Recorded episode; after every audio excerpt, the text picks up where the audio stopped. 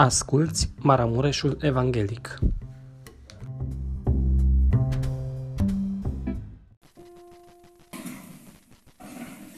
Dumnezeu să vă binecuvânteze pe toți și mă rog ca în această seară Dumnezeu să binecuvânteze predicarea cuvântului Său. Cei care aveți la dumneavoastră Sfânta Scriptură, vă rog să o deschideți împreună cu mine în Evanghelia după Luca, capitolul 1, începând cu versetul 25, pagina în Sfintele Scripturi 988. Evanghelia după Luca, capitolul 2, începând cu versetul 25. Și iată că în Ierusalim era un om numit Simeon. Omul acesta ducea o viață sfântă și era cu frica lui Dumnezeu. El aștepta mângherea lui Israel și Duhul Sfânt era peste el. Duhul Sfânt îl înștiințase că nu va muri înainte să vadă pe Hristosul Domnului. El a venit în templu mânat de Duhul și când au adus părinții înăuntru pe pruncul Iisus ca să împlinească cu privire la el ce poruncea legea, Simeon l-a luat în brațe, a binecuvântat pe Dumnezeu și a zis, Acum, slobode în pace pe robul tău stăpâne după cuvântul tău, căci au văzut ochii mei mântuirea ta pe care ai pregătit-o să fie înaintea tuturor popoarelor, lumina care să lumineze neamurile și slava poporului tău Israel. Tatăl și mama lui se mirau de lucrurile care se spuneau despre el. Simeon i-a binecuvântat și a zis Mariei, mama lui, Iată, copilul acesta este rânduit spre prăbușirea și ridicarea multora în Israel și să fie un semn care va stârni împotrivire. Chiar sufletul tău va fi străpuns de o sabie ca să se descopere gândurile multor inimi. Mai era acolo și o prorociță, Ana, fata lui Fanuel din seminția lui Asher. Ea era foarte înaintată în vârstă și trăise cu bărbatul ei șapte ani după fecioria ei. Rămasă văduvă și fiind în vârstă de 84 de ani, Ana nu se depărta de templu și zi și noapte sluja lui Dumnezeu cu post și cu rugăciuni. A venit și ea în același ceas și a început să laude pe Dumnezeu și să vorbească despre Isus tuturor celor ce așteptau mântuirea Ierusalimului. Amin. Vă invit să vă reașezați în prezența lui Dumnezeu.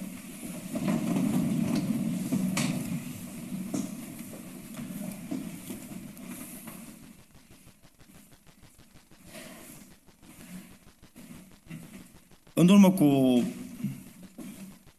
ceva vreme, am făcut niște cercetări pentru că am vrut să văd la un moment dat uh, de unde este obărșia numelui pe care îl port, numele meu de familie, Coraș. E un nume destul de atipic, nu-i prea specific românesc și am făcut niște documentări, niște cercetări și la un moment dat cea mai plauzibilă variantă este că s-ar putea să fie de sorginte bulgărească. Și am zis, asta îmi lipsește. Pe lângă că mă cheamă Dorel, să mai fiu ca nume de familie și de sorginte bulgărească. Asta da patriotism.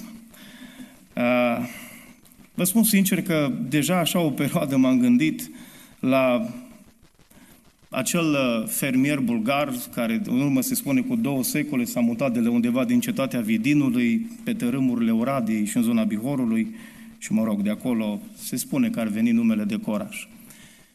Numai că vreau să vă spun că la scurt timp după aceea m-am lămurit că n-am cum să fiu uh, bulgar, ci sunt român 100%. Pentru că m-am autodiagnosticat și mi-am dat seama că sufăr de o, de o chestie de care toți românii suferă. Suntem curioși. Și am zis, sunt 100% român și m-am liniștit. Curiozitatea mea uh, mă duce de foarte multe ori să citesc foarte multe statistici, sondaje. Uh, trebuie să recunosc că este un lucru care îmi place foarte mult.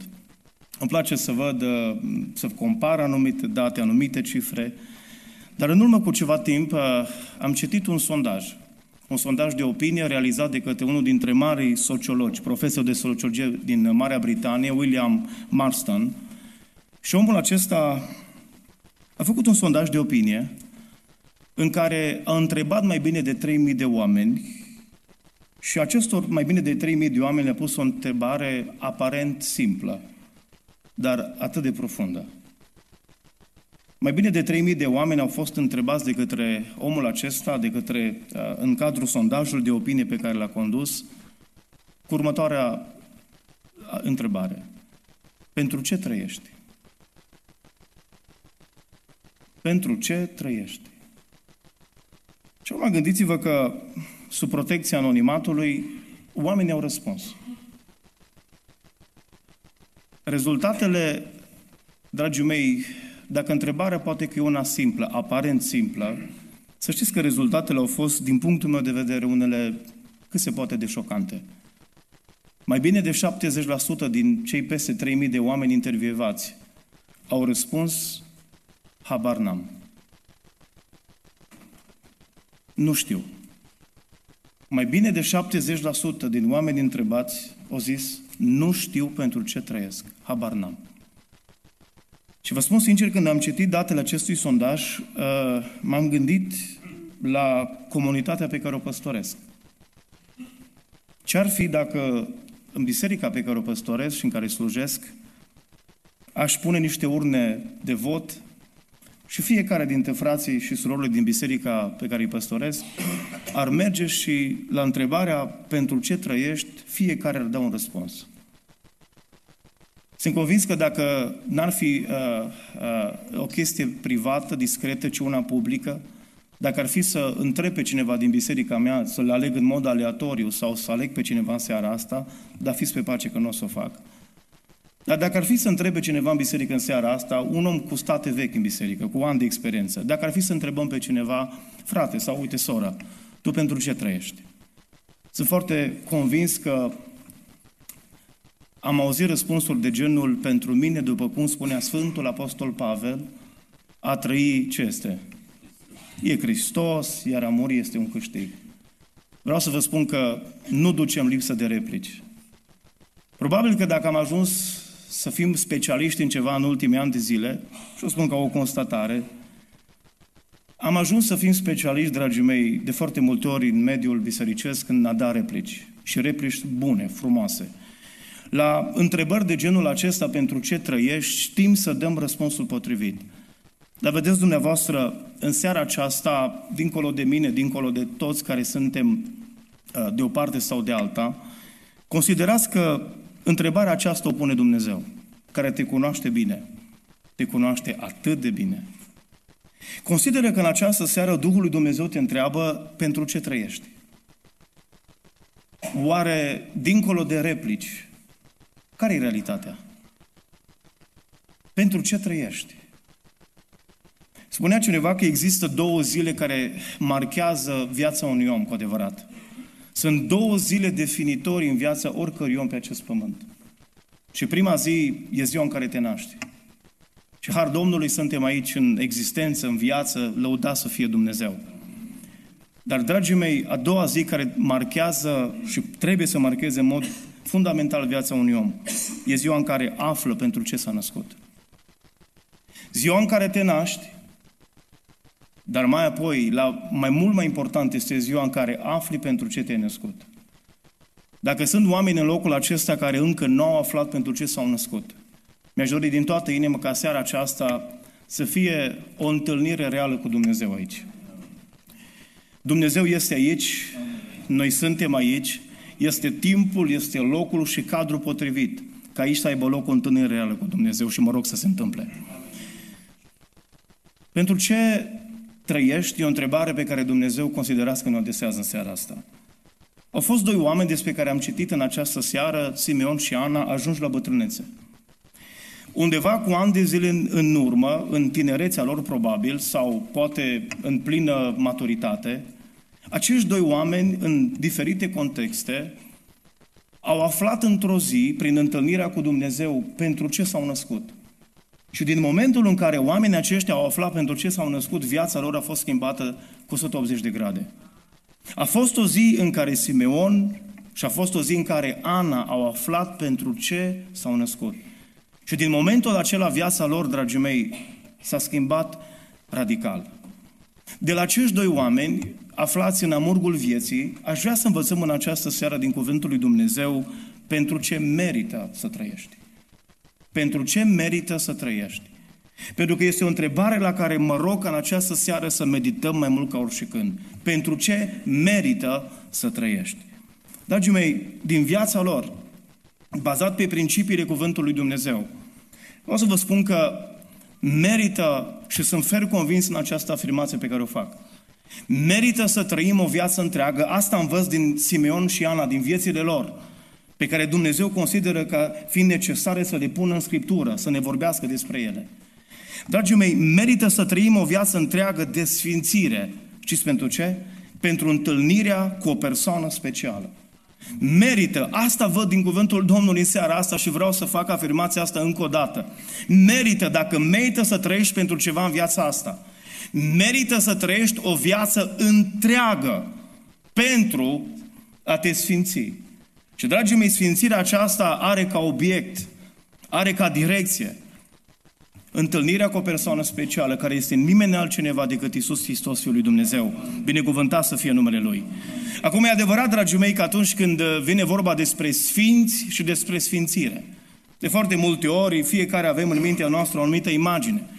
Mi-a zis cineva, a zis, frate, păstor, cu tot respectul, dar eu cred că sfinții sunt numai în calendare. Că eu, zice, n-am văzut niciunul în viață. Acum, dragii mei, faptul că eu sau că tu sau că noi nu vedem ceva, nu înseamnă că lucrul ăla nu există.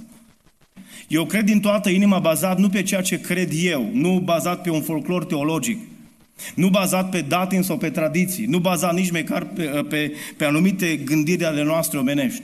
Bazat pe ceea ce spune cuvântul lui Dumnezeu, am ferma convingere că în seara aceasta sunt Sfinții lui Dumnezeu. Pentru că, dragii mei, din perspectiva lui Dumnezeu, nu din perspectiva noastră, cultică, Sfințirea comportă o dimensiune pe care vreau să înțelegem. Dragii mei, în ochii lui Dumnezeu, din perspectiva lui Dumnezeu, sfințire înseamnă o dublă punere deoparte. De aia, dacă, dacă este cineva în seara asta care probabil că a auzit despre sfinți și despre sfințenie, dragii mei, vreau să vedem cea mai autorizată opinie, care este opinia lui Dumnezeu. Pentru că din perspectiva Scripturii, din perspectiva lui Dumnezeu, sfințire înseamnă, dragii mei, o dublă punere deoparte. Și anume, începe cu momentul, cu clipa, cu ziua aceea, când un om în fața lui Dumnezeu, înțelegând că este un păcătos, înțelegând că are nevoie de pocăință, înțelegând că are nevoie de un Dumnezeu care să-i schimbe viața, în momentul acela în care îți recunoști păcatele, în momentul în care te prăbușești la picioarele Domnului Isus Hristos, știți ce face Dumnezeu? Inițiază sfințirea în viața noastră. Dumnezeu ne pune deoparte pentru El. Asta e sfințirea, dragii mei. Primul pas îl face Dumnezeu. Dumnezeu ne pune deoparte pentru El. Dar vedeți dumneavoastră, există un pas pe care trebuie să-l facă și omul. Și mă rog în seara aceasta, oameni care n-au făcut pasul ăsta, să-l facă. Dragii mei, sfințirea presupune mai apoi ca omul să se pună deoparte pentru Dumnezeu. Dumnezeu ne pune deoparte pentru El. Ne pune deoparte față de mânia care se va descoperi față de nelegiuirea oamenilor și păcătoșia oamenilor. Dar în același timp, necesită din partea mea și din partea ta o punere deoparte pentru Dumnezeu. Vă rog să vă uitați la Simeon și la Ana. Sunt doi oameni care zeci de ani din viața lor. Și ce au făcut oamenii aceștia? Și-au pus deoparte viața pentru Dumnezeu. S-au pus deoparte pentru Dumnezeu.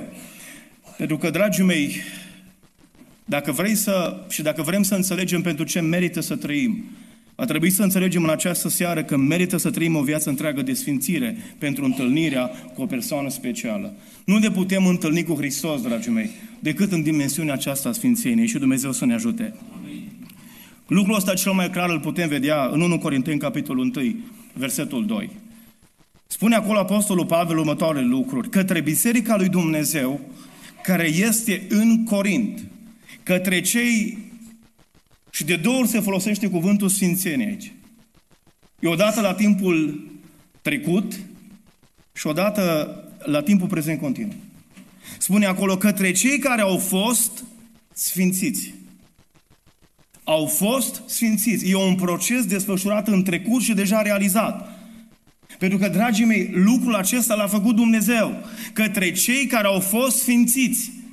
Și în același timp spune mai departe în Hristos Iisus, dar uitați-vă, vine dimensiunea cealaltă, chemați să fie sfinți. E ceva ce face Dumnezeu, dar e ceva, dragii mei, ce trebuie să facem și noi. Și mă rog în această seară să ne ajute Dumnezeu să ne punem deoparte pentru El. Uitați-vă, versetul 37 spune cuvântul lui Dumnezeu că Ana, de exemplu, femeia aceasta la, la 84 de ani, știți ce făcea? Zi și noapte, spune cuvântul Domnului, sluja lui Dumnezeu cu post și rugurăciuni. Femeia aceasta își pune zilele și nopțile deoparte pentru Dumnezeu. Acum, dragii mei, vorbim despre sfințenie, ne rugăm ca Domnul să ne sfințească, dar vedeți dumneavoastră, trebuie să te gândești probabil și în dimensiunea aceasta practică. Haideți să luăm ultima săptămână din viața noastră. Cât timp am pus deoparte pentru Dumnezeu? Cât timp am pus deoparte în ultimele șapte zile pentru post și rugăciune? Dacă tot vorbim despre sfințenie. E o vreme, dragii mei, în care Dumnezeu ne cheamă să ne punem deoparte pentru Dumnezeu. Mai apoi, sfințirea mai comportă o altă dimensiune. Pe lângă această dublă punere deoparte, sfințirea, dragii mei, ne cere și implică următorul aspect. Să treci de la frica de oameni și să ajungi la frica de Dumnezeu. Nu există sfințire în viața unui om câtă vreme trăim în frică de oameni. Pentru că, dragii mei, sfințirea înseamnă să treci de la frica de oameni și să ajungi la frica de Dumnezeu. Spune cuvântul lui Dumnezeu despre Simeon următorul lucru, versetul 25. Zice că omul acesta ducea o viață, care e prima caracteristică? Trăia un om în Ierusalim pe nume Simeon și auziți, spune Biblia, zice că omul acesta ducea o viață sfântă și spune, era cu frica lui Dumnezeu. Dragii mei, dacă era frică lui Simeon de ceva, nu era frică de oameni. Omul acesta și-a trăit o viață în care nu era dependent de ce o să zică unii sau alții. Pe omul acesta îl interesa un singur lucru, ce spune Dumnezeu. Și omul acesta, imaginați-vă că la un moment dat, pentru că Dumnezeu îi promite, Simeon, nu vei muri până când nu-L vei vedea pe Hristos. Și din momentul acela, Simeon își trăiește viața diferit. Nu-L interesează ce spun vecinii, nu-L interesează ce spun copiii, nu-L interesează ce spun prietenii, nu-L interesează ce spune nimeni altcineva pe pământul ăsta decât ce spune Dumnezeu. Din momentul acela, dragii mei, omul acesta trăiește o viață sfântă, dar în același timp, sfințenia presupune, dragii mei, să trecem de la frica de oameni la frica de Dumnezeu. Spune cuvântul Domnului Ioan 12 cu 42. Spune că pe, pe vremea Domnului Isus Hristos erau foarte mulți oameni care au venit la Isus. Și spune Biblia că dintre fruntași, dintre oamenii importanți, dintre liderii de opinie religioși ai vremii, spune Biblia că mulți au crezut în El, dar atenție, de frica fariseilor, nu-L mărturiseau pe față ca să nu fie dați afară din sinagogi, pentru că iubim mai mult slava oamenilor, spune mai departe. Oamenii aceștia, dragii mei, care culmea, ei cred în Dumnezeu, dar în același timp le, le este mai mult frică de oameni, de privilegiile lor să nu și le piardă decât de Dumnezeu. Vreau să vă spun, niciodată nu putem ajunge la sfințenie. Dacă nu trecem de la frica de oameni să ajungem la frica de Dumnezeu, ajută-ne Domnul asta. Pentru că, dragii mei, e un lucru absolut necesar. A trebuit să îmi aplice Dumnezeu în urmă cu câțiva ani de zile o lecție osturătoare, ca să înțeleg că trebuie să trec de la ce cred oamenii, de la cum reacționează oamenii. Am fost multă vreme tributar reacțiilor și opiniilor oamenilor, să nu cumva să supăr pe cineva, să nu cumva să zic ceva. Și trebuie să recunosc că de multe ori există tentația asta de a fi mai mult dependent de ce spun oamenii, de ce spune Domnul.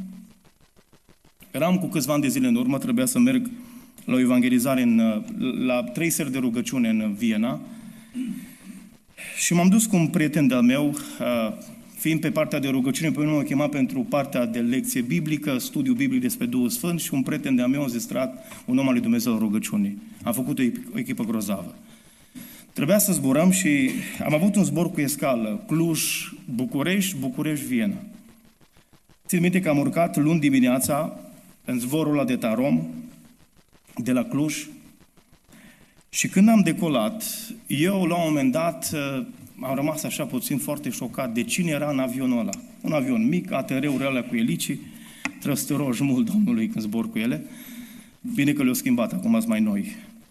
Dar țin minte că la un moment dat mă uit așa foarte șocat cumva și ochii mi-am mărit și prietenul ăsta zice, bă, dar ce te uiți așa mirat? Bă, zic, mai încet. Deci, tu știi cine e în fața noastră. Cine? E Kelemen Hunor. Dar cine e asta? Băi, președintele de la UDMR, pe ce lume trăiești. Bă, nu știu cine e. Și ce? N-are nevoie de Dumnezeu? Bă, mai încet, mai încet. Slavă Domnului că făceau o zgomotare, nici la nu s-au prea tare pe acolo ce vorbeam noi. pentru o vreme. La un moment dat m-am liniștit, mă uit așa prin avion, că deja știți, după ce vezi odată, încep să-ți formezi ochiul, dai zoom. Și mă uit, ia, pe cine mi-ai văzut iar? Bă, zic, mai încet, tu știi cine e acolo? Zic, uite în față, pără, cine? Bă, le Augustin Zăgran, cine e ăla? Bă, ăsta e președintele de înalta, de Curtea Constituțională din România. Ăsta e cel mai tăi judecat. Da, și ce cu el? Bă, mai încet, zic, ăsta e un om important. Vă spun sincer, am mai văzut, am mai mărit ochii de încă vă 4-5 ori, că erau numai politicieni cunoscuți.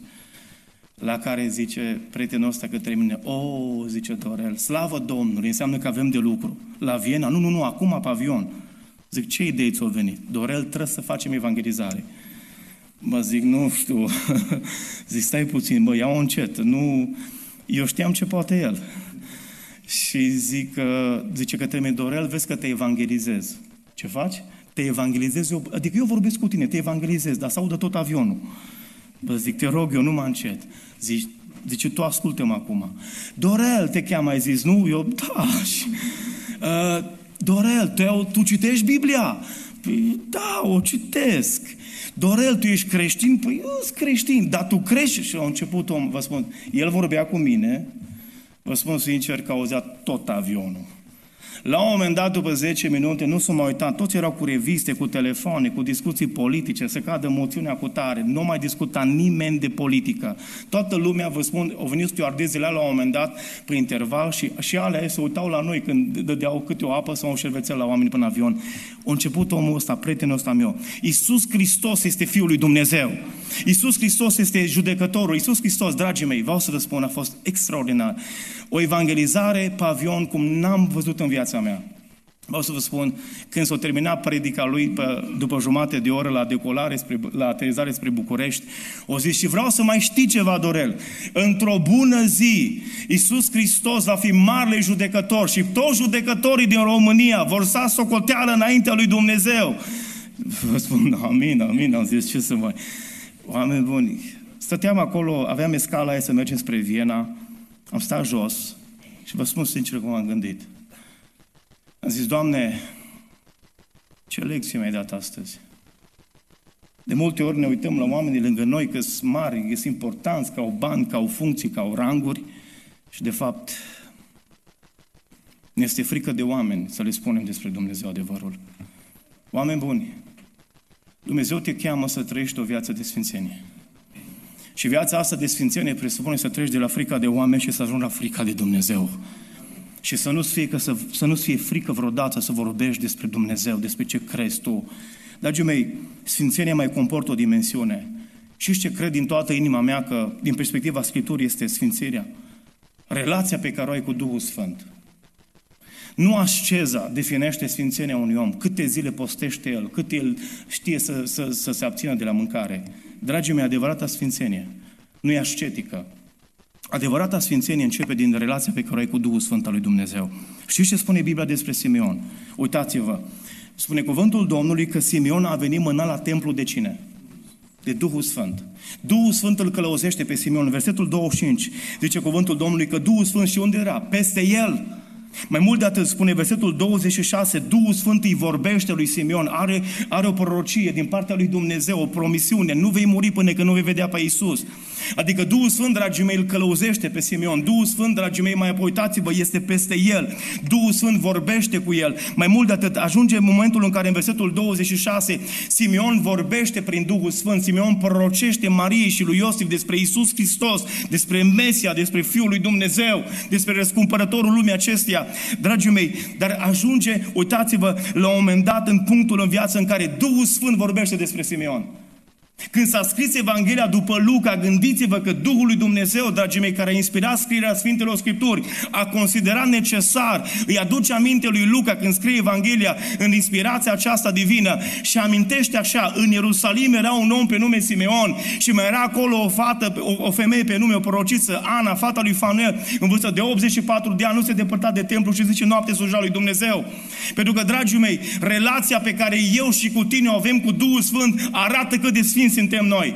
Nu există sfințenie fără de Duhul Sfânt, dragii mei.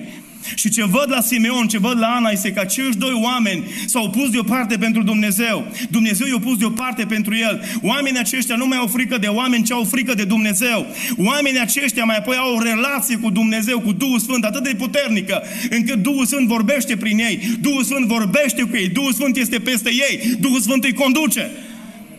Pentru ce merită să trăiești? Văd de la o femeie în vârstă de 84 de ani și de la un om tot pe acolo probabil Văd că merită să trăiești o viață întreagă de sfințenie pentru întâlnirea cu o persoană specială, care este nimeni altul decât Isus Hristos, Fiul lui Dumnezeu. Binecuvântat fie numele Lui. Pentru ce merită să trăiești? Mai apoi, dragii mei, văd din viața celor doi că merită să trăiești o viață întreagă de slujire pentru implicarea într-un plan special. Merită să trăiești o viață întreagă de slujire pentru implicarea ta într-un plan special. Dragii mei, probabil sunt aici și prieteni care se întreabă, ok, pocăință, am înțeles, trebuie să-mi predau viața în mâna Domnului, trebuie să mă sfințesc. Dar vreau să vă spun ceva. Nu există în lumea aceasta un, un om al lui Dumnezeu, un căutător de Dumnezeu care îl găsește și care să nu aibă ceva de făcut. Slujirea, dragii mei, este la pachet dacă vreți cu mântuirea. Nu putem să desprindem ceea ce face Dumnezeu pentru noi de ceea ce trebuie să facem noi pentru Dumnezeu. De aceea vreau să vă spun că nu există spectatori în credință. Nu există oameni care să stea în tribune și numai câțiva să joace jos, să se lupte. Toată lumea trebuie să vină pe câmpul slujirii. Și ceea ce văd, dragii mei, în cuvântul Domnului de la cei doi este că merită și pentru ce să trăiești. Merită să trăiești o viață întreagă de slujire pentru implicarea ta într-un plan special. Ce frumos asta imaginea asta Dumnezeu nu lasă pe Simeon să plece din lumea aceasta până când nu intră Mesia în lumea aceasta și în templul din Ierusalim, locul închinării și al slujirii, nu așa? Cei doi se întâlnesc. În această seară, și ce-mi doresc, prieten drag, nu care cumva să pleci din lumea aceasta, până când nu te întâlnești aici cu Dumnezeu și să-ți mântuiască viața. Dar de aici să înceapă slujirea vieții tale. Și vreau să spun ceva legat de slujire. Nu vizibilitatea e importantă în lucrarea lui Dumnezeu, ci e importantă responsabilitatea. Nu important este cât ești de vizibil în lucrarea lui Dumnezeu, și ce este important cu adevărat, cât ești de responsabil acolo unde te-a așezat Dumnezeu. Vei spune probabil, acum frate Dorel, sună fain ce spui, dar ție ți-e ușor să vorbești. Că tu predici, oamenii te cunosc, te văd și spui că nu e importantă vizibilitatea. Vreau să vă spun că vizibilitatea nu e importantă. Ba de multe ori, vă spun sincer, că e o povară. Am spus-o în primul rând bisericii mele, care, oamenii care mă cunosc cel mai bine. Dragii mei, pentru mine, de cele mai multe ori, cele mai frumoase programe în biserică, știți care sunt acelea? Când apuc să stau pe bancă și să mă bucur și să mă încarc spiritual. Nu m-am căsătorit cu Anvonul. Și vreau să vă spun că nu e important cât ești de vizibil în lucrarea lui Dumnezeu, contează cât ești de responsabil. Vizibilitatea de multe ori nu e prea de dorit. Eram în, în plină pandemie, vreo 2 ani aproape de atunci, și știți că trebuia să faci testele ale antigen uh, uh, pentru COVID ca să poți zbura cu avionul. Noi la Oradea avem aeroport, probabil ca și dumneavoastră aici, dar uh, nu avem curse. Avem aeroport, dar nu avem curse. Și trebuie să zburăm de la Cluj, de la Timișoara sau de la vecinii din Ungaria, de la Debrețin. Numai că în, uh, aveam un zbor de la Timișoara, trebuia să merg undeva în Germania la evangelizare și m-am dus în aeroportul din Oradea pentru că acolo era un centru de testare COVID cu rezultate în 10 minute. Eram grăbit, uh, mă duc repede la aeroport, îmi ia proba de salivă, zice în 10 minute, domnul Coraș, și aveți rezultatele. Bun, mă duc în mașină, stau 13-14 minute. Mă duc înapoi și spun, Doamne, eram deja agitat puțin, trebuia să, să nu pierd avionul, să am grijă. Zic, Doamne, au venit rezultatele. Deci, imediat, numai puțin, aveți răbdare. La care o doamnă, dar a spus 10 minute. Bine, am spus 10 minute, dar nu, erau, nu, nu au spus că 10 minute românești. Știți că există două feluri de minute. E un minutul și minutul românesc. Ne vedem în 5 minute, adică peste o oră, de multe ori. Ei, deja eram foarte agitat, mă duc înapoi, ies din terminal, stau, mă plimb puțin pe acolo, mai stau câteva minute și vin înapoi. Spun, Doamnă, aveți rezultatul? Domnul zice, numai puțin. Doamnă, zic, dar nu se poate, dar mi-a spus că zice, eu sunt grăbit, o pierd avionul. Să uită femeia la mine, îți spun, nu era pocuită 100%. Să uită la mine. Și așa, ce domnul Coraș, domnul pastor Coraș, oh, nu cumva dumneata în predicile tale ne spui că trebuie să avem îndelungă răbdare? Uh, vă spun că dacă nu avea buletinul în fața ei, se vadă că mă cheam așa, cred că ziceam, nu, cred că e doar o confuzie. Oameni buni. În momentul în care mi-au zis asta, așa m-am spășit. Și am zis, știți ceva? Nu e nicio grabă. Când vin rezultatele, mă anunț, eu mă duc afară, vă aștept în mașină, nu mă dați un semn de viață. Zic, când nu e nicio grabă. Oameni buni. Mi-aș fi dorit, vă spun sincer, în momentele alea să nu mă fi cunoscut nimeni. Pentru că și de multe ori avem impresia că vizibilitatea e importantă, lucrarea Domnului. Și ce e importantă? Responsabilitatea. De ce spun asta? Versetul 37, știți ce spune cuvântul Domnului? Haideți să vedem cum sluja Ana. Ana sluja lui Dumnezeu, cum? Știți cum am vrea noi să citim versetul ăsta? Știți cum vrea noi să-l citim în 2023 de multe ori versetul ăsta? Cum l-am interpretat noi legat de slujire? Ceva în genul. Ana avea o voce extraordinară. Când a scos primul ei album cu muzică creștină și când a fost pus pe YouTube, în două săptămâni a avut 500 de mii de vizualizări. Și s-a vândut albumul ei în peste 100 de mii de albume după aceea. Ceva în genul am vrea să sune, nu? Când o scos al doilea album, deja un milion de vizualizări, sau poate că n-avea voce bună, hai că poate avea talent să scrie. Ana era o, o scriitoare deosebită. Când a scris prima ei carte, Femeia nu știu înțeleaptă, a fost bestseller în mediul evanghelic. S-a vândut ca pâinea caldă pe vremuri. O 60.000 de exemplare și în fiecare weekend Ana trebuia să meargă la Cluj, la Timișoara, la Baia Mare, la Oradea, Uh, la Londra, să dea autograf la, pe carte, pentru că toată lumea se îngrămădea să o vadă. Mai mult de atât, pe unde mergea Ana, prin aeroporturi, prin țară, la program la final, veneau frații, surorile, prietenii să-și facă selfie cu sora Ana, pentru că era o celebritate, că toată lumea o știa. Așa ne gândim noi de multe ori că e slujirea. Și ce spune Biblia? Ana sluja lui Dumnezeu zi și noapte cu ce? Două lucruri, două arme care nu prea trebuie să se vadă. Și când uh, postești, ce spune cuvântul Domnului? Și când postești, da anunț pe Facebook, să nu care cumva, atenție, atenție, info, info, pentru toți prietenii mei, să nu mă ispitiți, să nu mă chemați la cafea sau la McDonald's, pentru că până la șase îs în post, după aia sunați-mă. Trebuie să știe toată lumea că tu postești, nu? Și ce spune Biblia? Ba din potrivă, să nu știe nimeni că postești. Mai mult de atât spune cuvântul Domnului, uitați-vă rugăciunea și când te rogi, și ce fă? De anunț, nu mă tulburați că îs în rugăciune. Și când te rogi, retrage-te în discreție în odăița ta și vorbește cu Domnul și roagă-te și spune lui Dumnezeu. Ana, uitați-vă, dragii mei, an de zile îl slujește pe Dumnezeu cu poș și rugăciune. Ceea ce nu se vede, ceea ce nu-i, nu-i, nu-i vizibil neapărat, dar vreau să vă spun, fără de Ana în biserică e dezastru. Fără de Ana care se roagă și postește, nu merge nimic bine.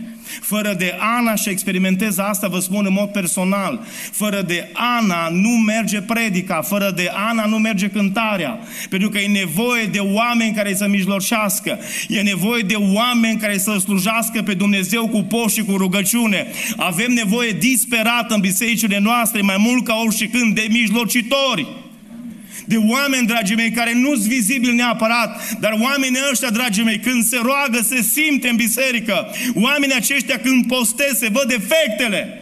Doamne, binecuvântează-ne să fim responsabili în slujire. Știți pentru ce merită să trăiești?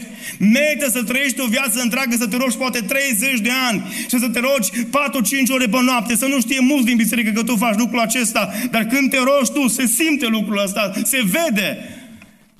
Avem nevoie de asta. Și merită să trăiești o viață întreagă de slujire. Nu contează, dragii mei, vizibilitatea, contează responsabilitatea, dar legat de slujire mai există ceva ce trebuie să înțelegem în seara asta. Dragii mei, nu simțurile trebuie să ne conducă în slujire. Nu simțurile trebuie să ne condiționeze slujirea, ci principiile Scripturii. Și știu că de multe ori asta în mediul pentecostal, în mediul evanghelic, e puțin cumva, frate, dar asta e în antiteză cu ce credem noi. De prea multe ori, dragii mei, știți cum facem noi? Noi percepem un program, o slujbă, o predică, o cântare, după decibel, după cum a fost, după efect, după, zicem noi, după feedback. Dragii mei, de foarte multe ori ce se facem noi? Slujim pe Dumnezeu dacă simțim. Oh, cum a fost bine pentru că m-am simțit, am simțit. De multe ori vreau să vă spun, nu simțim. De multe ori nu avem chef, de multe ori ascultați-mă, rugăciunea e o agonie, trebuie să fim onești. De multe ori te uiți la ceas, mai trebuie să mă rog un minut, e cronometrată. De multe ori nu simțim, de vreau să vă spun ceva. Slujirea autentică, reală, trece dincolo de simțuri și merge în zona principiilor. În urmă cu 2000 de ani, Fiul lui Dumnezeu, Iisus Hristos, era în grădina Ghețimani și ne-a învățat o lecție fundamentală. Și când am înțeles-o mai bine, îi mulțumesc Domnului că mă vindeca de dependența, de feedback și de percepție. Că de multe, de multe ori cântăream programul într-o biserică sau în alta, la o evangelizare sau la alta, la o rugăciune sau la alta, după cât de efervescent a fost rugăciunea. După de câte mâini au fost ridicate sau nu. Dragii mei, Iisus Hristos în urmă cu 2000 de ani în Ghețimane dă o lecție fundamentală legată de slujire. În, în, în Matei 26 spune acolo, Iisus Hristos intră în Ghețiman și știți ce spune Iisus? Sufletul meu Sufletul meu e cuprins de o întristare de moarte. Îi spune lui Petru, Leacov și lui Ioan. Rugați-vă, fegheați împreună cu mine. Și Isus merge, spune Biblia, mai departe decât o aruncătură de piatră și spune Biblia că începe să se roage înaintea Tatălui. Tată, dacă e cu putință. Știi ce fă? Dacă e cu putință, Iisus care simte povara deja o păcatului omenirii, blestemul umanității care l-a luat asupra Lui mielul lui Dumnezeu, cel fără de prihană, cel fără de pată, pentru lupii lumii acesteia, pentru care eram și noi. Și Iisus Hristos spune acolo ceva absolut cutremurător. Asta simt eu. Dacă e cu putință, ia paharul. De multe ori simțim asta. Și totuși spus spune, nu cum, nu cum voiesc eu, sunt traduceri care spun că nu cum simt eu, ci cum voiești tu. Ce cum voiești tu. Dragii mei, Iisus Hristos a obținut biruința pentru noi. Pentru că în urmă cu 2000 de ani nu și-a ascultat simțurile, ci a urmat principiile. De câte ori, haideți să fim onești, nu avem chef. De câte ori nu avem chef. De câte ori poate mergem undeva la cineva la spital și nu avem chef să mergem. Dar trebuie să o facem. Pentru că astea sunt principiile. De ce spun asta? Că nu trebuie să te condiționezi în slujire uh, simțurile, ci principiile. Gândiți-vă la Ana. Și ce spune Biblia? Spune Biblia că s-a măritat. Și vreau să înțelegeți că în urmă cu 2000 de ani în cultura aceea, Orientului uh, apropiat, vreau să vă spun că Orientului Mijlociu, în cultura vremii o fată la 17 ani era măritată. Pe acolo undeva, cel târziu, era măritată. Acum gândiți-vă, spune Biblia că o trăi cu bărbatul ei câți ani după feciorie? Șapte ani. Imaginați-vă că undeva la 23, la poate la 23 cel târziu, la 23 de ani, la poate fie 24 de ani, femeia să rămâne văduvă. Într-o zi moare bărbatul. Și din punct de vedere emoțional, e la pământ. Din punct de vedere al emoțiilor, a inimii, inima este frântă. Oameni buni, câți dintre noi de-am fi fost în postura Anei, N-am fi renunțat să mai mergem la templu și la biserică și ne-am fi spus, Doamne, dar ce fel de Dumnezeu și ne-am fi revoltat împotriva lui Dumnezeu. Știți ce spune Biblia?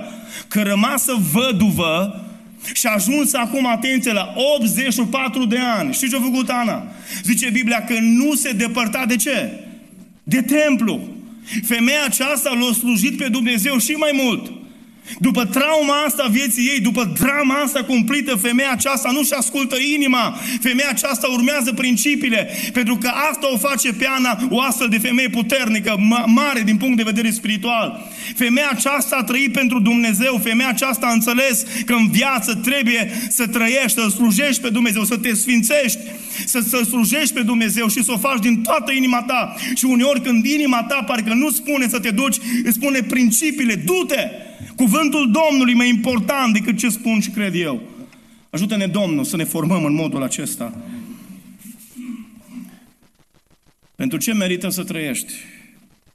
Mai există un argument, un motiv temeinic pentru care merită să trăiești. Merită să trăim, dragii mei, o viață întreagă de sfințire pentru întâlnirea cu o persoană specială. Merită să trăim o viață întreagă de slujire pentru implicarea ta și a mea într-un plan special, planul de mântuire a lui Dumnezeu. Dar mai apoi merită să trăiești o viață întreagă cu speranță. Cu speranța, dragii mei, împlinirii unor promisiuni speciale. Merită, vreau să vă spun, merită să trăim o viață întreagă. Ai 16 ani, ai 20 de ani, ai 40 de ani și nu știu exact cât o să mai trăiești. Dar vreau să spun ceva. Dragul meu, ascultă-mă bine seara aceasta, merită să trăiești o viață întreagă cu speranța împlinirii unor promisiuni speciale. Pentru că, dragii mei, asta ne vorbește Dumnezeu prin viața celor doi.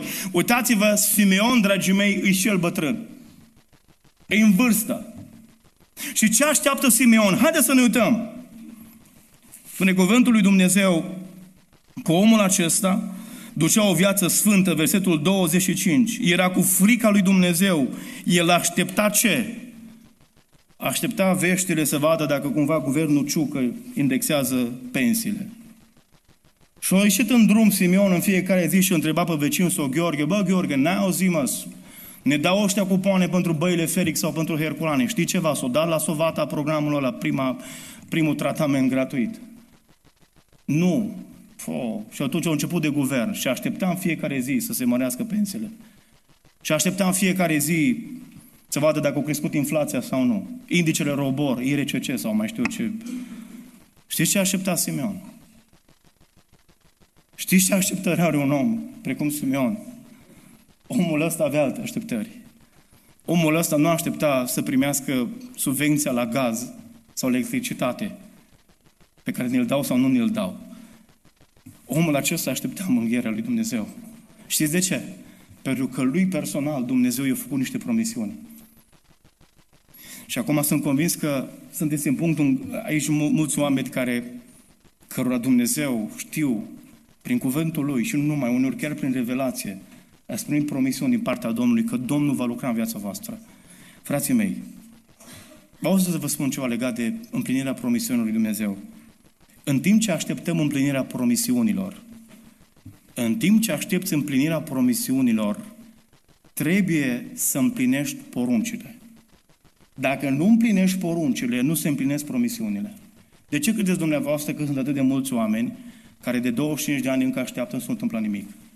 Uită-te la poruncile Domnului și cum te-ai raportat la ele. Simeon, dragii mei, lui Dumnezeu într-o bună zi ce eu promis. Și ce eu promis Dumnezeu lui Simeon? Nu vei muri până când nu vei vedea pe Mesia. Dar știți ce face Simeon în tot timpul ăsta? Simeon ce face? Aștept. Maranata, nu? Eu aștept. Asta e mare problemă. Că noi nu mai așteptăm și nu facem nimic. În timp ce Simeon așteaptă să se împlinească promisiunea Dumnezeu, el împlinește poruncile Domnului. Trăiește o viață sfântă, e cu frică de Dumnezeu. Ana zi și noapte slujește pe Domnul.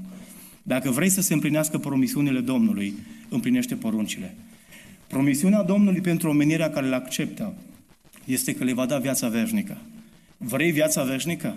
Vrei ca Dumnezeu să se atingă de tine? Vrei ca Dumnezeu să te scoată din starea în care ești? Împlinește poruncile Domnului. Și prima poruncă fundamentală este pocăința care este urmată mai apoi, este, este continuată prin sfințire, prin slujire și o viață întreagă de speranță.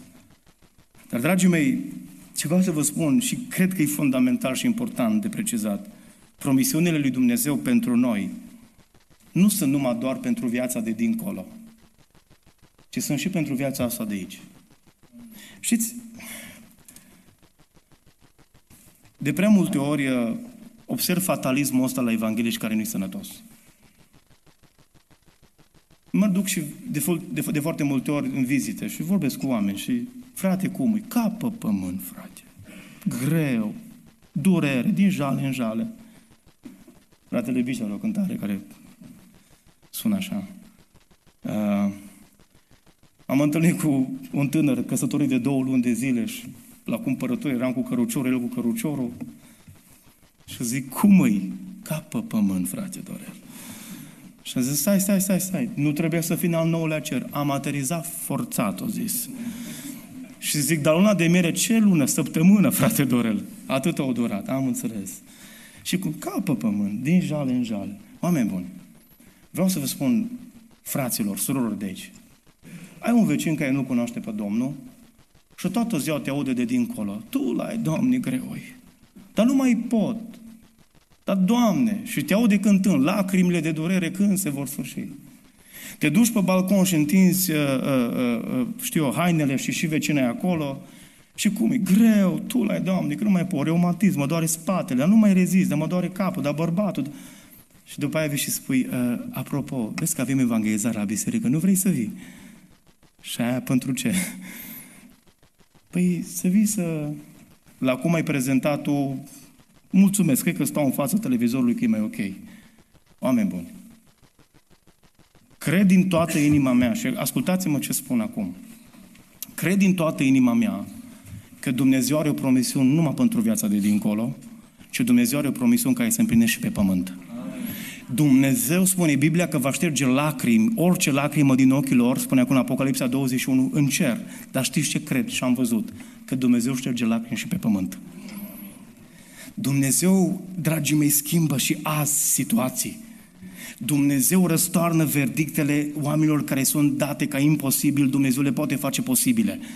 Dragii mei, Simeon are din partea lui Dumnezeu o promisiune că nu va muri și unde e promisiunea asta? Pentru pământ. Că nu va muri până când ce? Până când nu va vedea pe Mesia.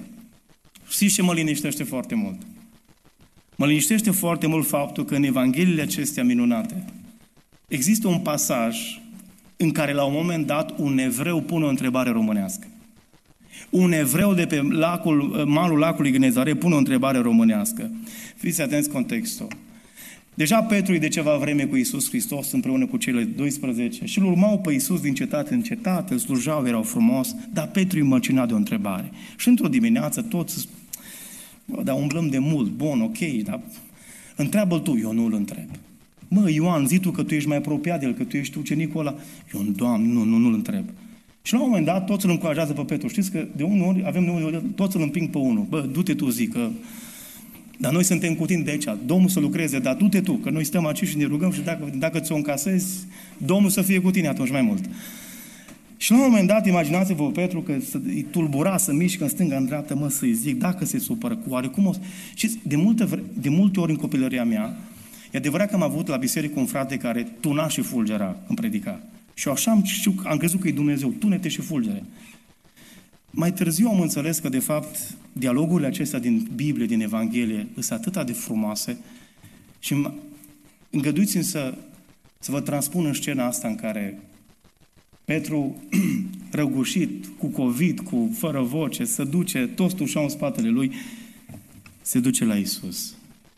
Isuse, zi Petre, vreau să te întreb ceva.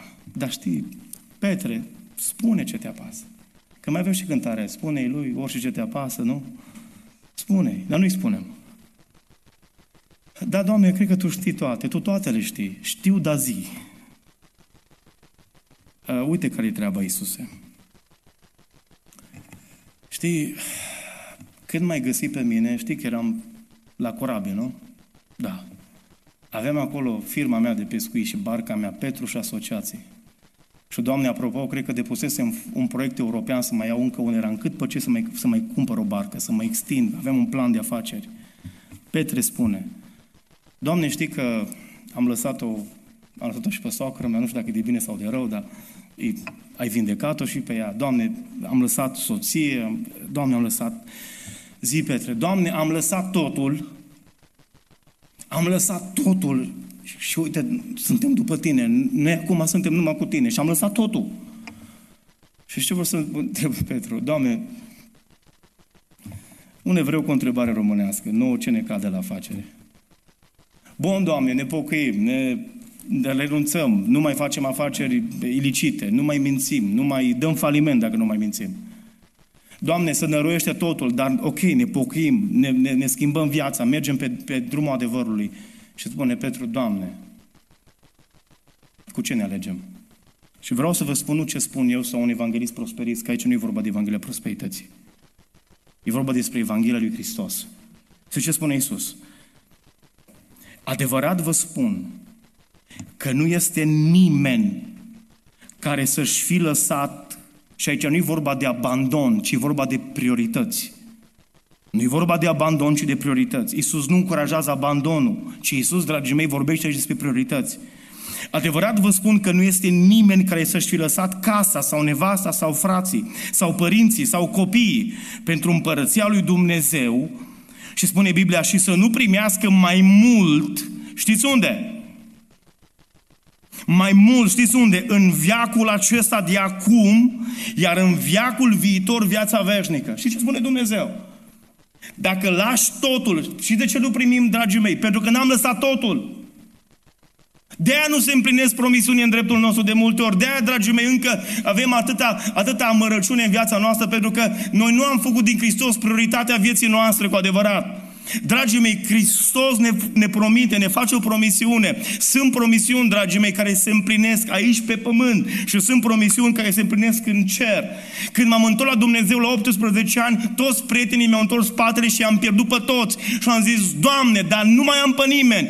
Și, dragii mei, după câțiva ani de zile, după câțiva ani de zile, Dumnezeu mi-a deschis ochii și mi-a arătat, Dorel, uite-te acum câți frați, uite-te acum câți prieteni ai, oriunde m-aș duce, vreau să vă spun, în Europa, în America, America, în Canada, în Israel, oriunde mă duc, am prieteni, am frați, am surori, sunt binecuvântat. Pentru că, dragii mei, Dumnezeu împlinește promisiunile. Și vreau să te gândești în seara asta, prieten drag, spui, ok, dacă mă întorc la Domnul, pentru ce merită să trăiesc? Merită să trăiești o viață întreagă și pentru ce? Să te sfințești. Merită să trăiești o viață întreagă în slujire, să-ți consacri zilele și nopțile. Să rupe abonamentul ăla de pe Netflix, de pe TikTok, de pe ce mai stai și privești toată ziua și să lași telenovelele și meciurile și să stai zilele și nopțile pentru Dumnezeu. Cu post și cu rugăciune. Chiar dacă nu te vede nimeni, chiar dacă nu ai vizualizări, chiar dacă nu știe nimeni de tine, oameni din exterior, te știe Dumnezeu. Îți aude Dumnezeu rugăciunile, îți vede Dumnezeu mijlocirea. Și răsplătirea e de la Domnul, de la oameni. Merită să trăiești o viață întreagă cu speranță. Speranța că se vor împlini niște promisiuni speciale. Și Dumnezeu are promisiuni pe pământ și în cer.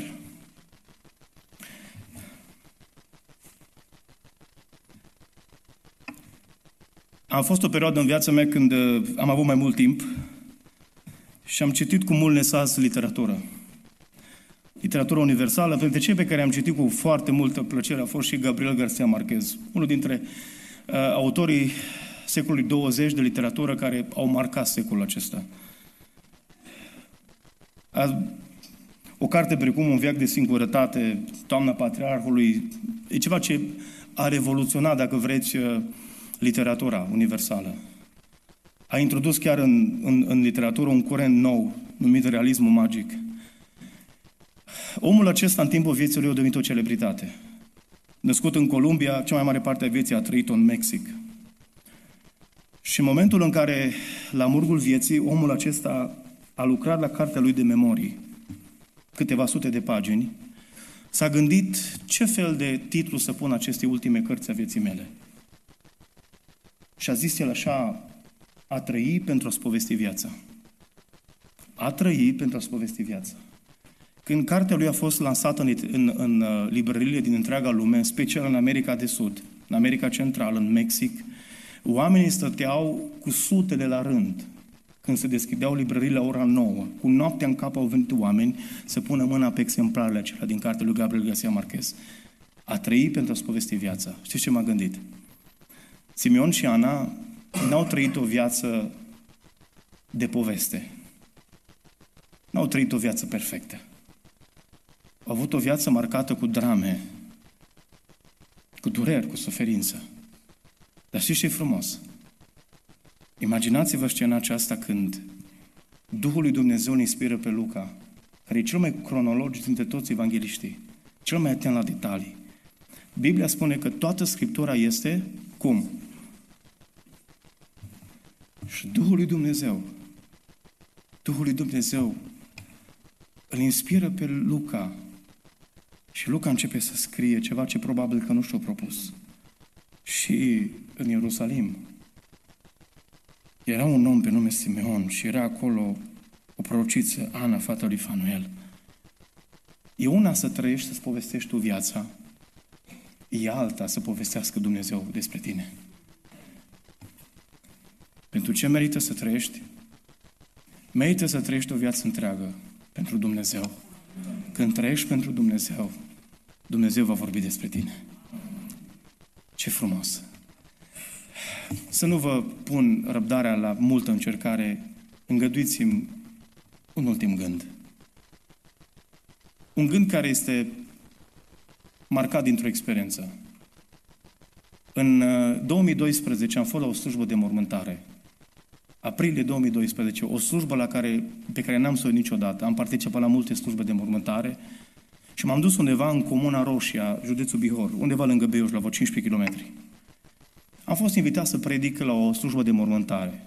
Tot ce mi s-a spus e că a murit un frate în vârstă, aproape 90 de ani și, să spun sincer, m-am dus la mormântare, am zis, mă, e greu uneori să slujești când e vorba de... Am avut situații în care trebuie să predic în fața copiilor unui tată care a murit la 43 de ani, răpus de cancer galopant.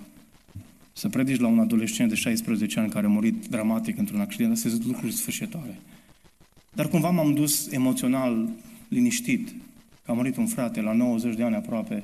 Am zis, dar când am ajuns în, în, în, în, în curtea acelei familii, unde era slujba de mormântare, am rămas șocat de cât de multă lume era acolo. Erau sute de oameni, zeci și zeci de coroane. Și vă spun sincer că mă uitam, mă uitam și mă gândeam, domne, ce cu atâta lume aici, în mintea mea? M-am uitat, vă spun instinctiv, la casa acestui om.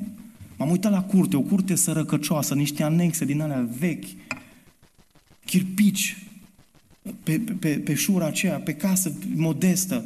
Și am zis, Doamne, dar ce... Și îs curios, ca orice român. Și întreb pe păstor, frate, zic, dar cine a fost omul ăsta? Cine a fost omul ăsta? De, e atâta lume, că bogat, văd că nu cred că e... Dorel zice, predică, că la final o să țin necrologul și o să înțelegi de ce. Am terminat predica și s-a ridicat pastorul de acolo din loc și a citit necrologul. Și a zis așa, fratele Petre Codreanu, vreau să vă spun ceva despre el, ceea ce mult știți. În timpul celui de-al doilea război mondial, aici, în Comuna Roșia, în satul Roșia, de la centrul de recrutare militară din Beiuș, a venit uh, o delegație, niște oameni. Și au citit un anunț, ordin de recrutare, de mobilizare. Și a citit omul acela în centrul satului următoare lucruri. Toți tinerii cu vârstele cuprinse între 21 și 23 de ani, mâine la ora 10, obligatoriu vă prezentați la Beiuș, la oficiu militar de recrutare. Trebuie să mergeți la război. 21 de tineri au fost selectați în acea zi. Între 21 și 23 de ani vârsta. Și știți ce au făcut oamenii aceștia? A doua zi trebuiau să meargă la Beiuș, două săptămâni, trei de instrucție și trimiși pe frontul de est. 20 din ei, din grupul ăsta de 21 selectat, 20 dintre ei se adună în centrul satului și dau o petrecere. Au adus cântăreți, au adus muzicanți, uh, s-a făcut o petrecere acolo cu vioară, cu goarnă, cum e pe la Bihor, au început să cânte, să se bate pe picioare, cânte, joc și voie bună. Că a doua zi te duci la armată. Și s-au petrecut toată noaptea. Dar petrecere, oameni buni. Au venit tot satul cu pălincă acolo, cu mâncare, cu băutură, să petreacă fiii satului, înainte să meargă la război. 20 au participat la petrecerea asta. Unul singur, al 21-lea, Petre Codreanu, care habar n-avea de Dumnezeu, nu știa cine e Dumnezeu, s-a dus în camera lui S-a aruncat cu fața la pământ, în camera aia bătătorită de pământ. Și a început să plângă. Și a zis, Doamne, uh, mi-e frică. Pentru prima dată în viață mi este frică. Doamne, mă duc la război. Și a zis așa, Doamne, nu te cunosc, nu știu cine ești, nu știu prea multe despre tine, dar l-am auzit pe prietenul ăsta meu, cu care am mai lucrat, care-i pocăit, mi-a zis despre Isus Hristos. Așa că, Doamne Iisuse, dacă existi și dacă ești adevărat, vreau să spun ceva. Dacă vei fi cu mine, dacă vei fi cu mine la război, dacă vei fi cu mine la plecare și la întoarcere, dacă mă întorc în viață, Doamne, îți promit aici, aici în locul ăsta, cu lacrimi în ochi, striga către Dumnezeu, îți promit, Doamne, că dacă mă scap cu viață, mă pocăiesc. Dar nu numai că mă pocăiesc, voi trăi o viață întreagă pentru tine. Dragii mei, a doua zi dimineața la 10, toți 21 erau la centru de recrutare de la Beiuș. 20 praf abia să țineau pe picioare de la petrecerea de la toată noaptea. Petre al nostru era în picioare. După câteva săptămâni de instrucție alertă, s-au dus pe frontul de est până la cotul Donului, unde dumneavoastră știți că a pierdut, a perit aproape întreaga armată română. Din 21 de tineri care au plecat la război, după un an și două luni de zile, unul singur s-a mai întors în viață. Știți cine? Omul ăla care s-a prăbușit în urmă cu un an și două luni într-o noapte, cu fața la pământ înaintea lui Dumnezeu. Și a promis Domnului că va trăi pentru el toată viața. Dar știți cum s-a întors de acolo? S-a întors, dragii mei, cu o Biblie în mână, cu un legământ pe care l-a făcut cu Dumnezeu pe front, botezându-se în râul Don. Și când s-a întors de acolo, s-a întors cu Biblie, dar o avea și în minte, și în inimă, și în mână. Omul acesta, când s-a întors acasă, a fost radical schimbat. A fost un om, dragii mei, care a plantat patru sau cinci biserici personal. A fost un om, un atlet al lui Hristos, un pioner al credinței și al pocăinței în zona aceea. Și atunci am înțeles cei cu atâta lume, cei cu povestea acestui om devin atât de mulți oameni. Și m-am gândit foarte mult la fratele Petre, la ce lăsat în urma lui. Dragii mei, pentru ce trăiești? Pentru ce trăim? Nu știu pentru ce trăim, nu știu pentru ce trăiești tu, dar știu pentru ce merită să trăiești. Merită să trăiești pentru Dumnezeu. Chiar începând din seara asta. Amin.